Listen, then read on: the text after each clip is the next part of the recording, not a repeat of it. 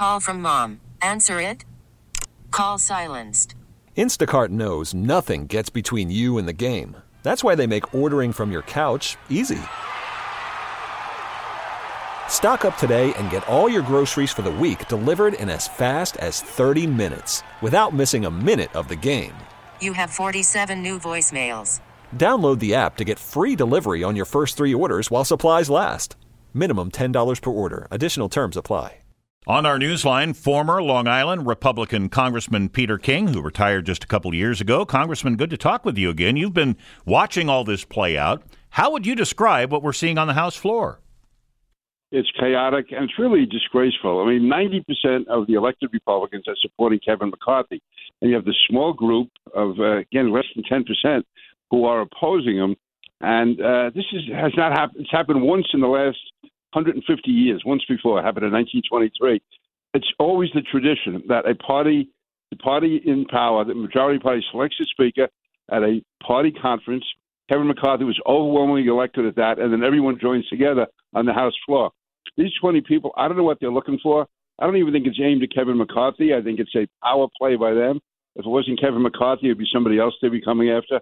And uh, these, for the most part, of the 19 or 20 involved, there's really only about two or three that would have any kind of a following in the Congress. The others, uh, either new people in the Congress or the people with checkered records, people who uh, are not taken seriously.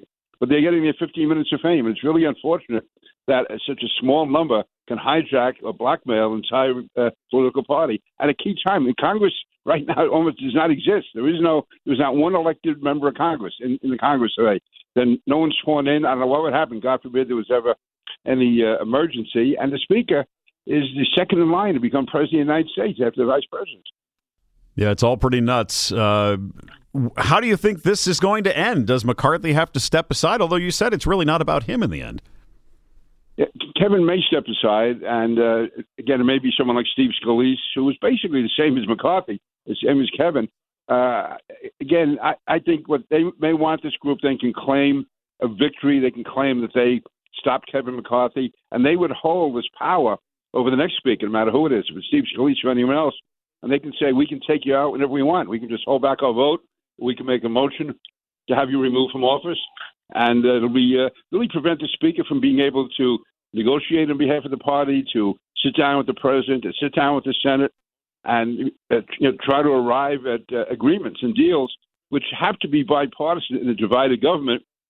But these people don't want any type of concession. So, to me, this is a bad sign. It makes the United States look bad, and it makes me very pessimistic about the next two years as an American and also as a Republican. You know, you mentioned Steve Scalise.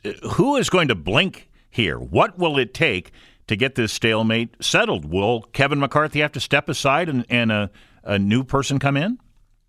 Kevin may have to, and again, that would only be like the, the band aid, though, because the, the goal was not so much to stop Kevin, uh, Kevin McCarthy, as it much as it was for this group to show the power they have.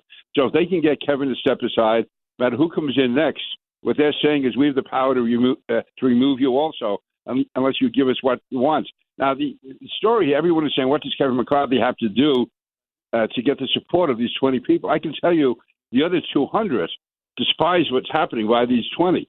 So Kevin McCarthy is almost like the man caught in the middle here because any more concessions he makes to this crowd is going to alienate another 190 or 200 Republicans who are against making any concessions to these people. They are like a malcontent uh, group off to the side that nobody paid attention to until now, and they're getting their 15 minutes of fame.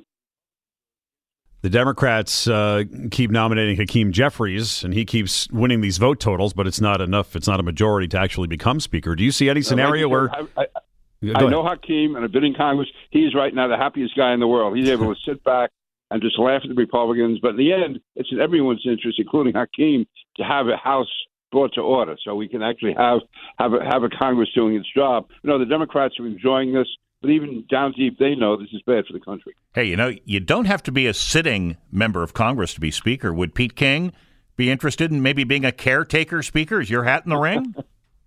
no, I would I, I would say no. First of all, it's not going to happen. Secondly, uh, I, I enjoy just being able to sit back and talk to uh, you know different radio and television stations and. Uh, give my views that way. No, but seriously, no. To me, you need someone who is really willing to just put up every day with trying to negotiate where you're going. It used to be in the past, the speaker of the majority party had to negotiate with the minority party, and they would try to work out an agreement and work and, and negotiate with the Senate, negotiate with the president. Now, the, the next speaker, whoever it is, is going to spend more time negotiating with his own party, trying to keep uh, this, this small group happy because with a small minority or small majority vote, they can bring everyone down, and, that, that, and that's the danger here.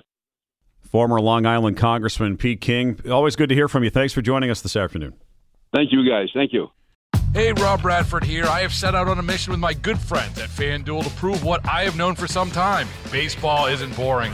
Now I have a daily podcast to prove it with some of the most notable people in the baseball world, screaming baseball isn't boring from the mountaintops or at least agreeing to come on our show. Players, managers, GMs, and yes, even the commissioner of baseball, Rob Manfred. It has been a constant wave of baseball's most powerful voices. So join the revolution, subscribe, and soak in Baseball Isn't Boring. Listen on your Audacy app or wherever you get your podcast. You'll be glad you did.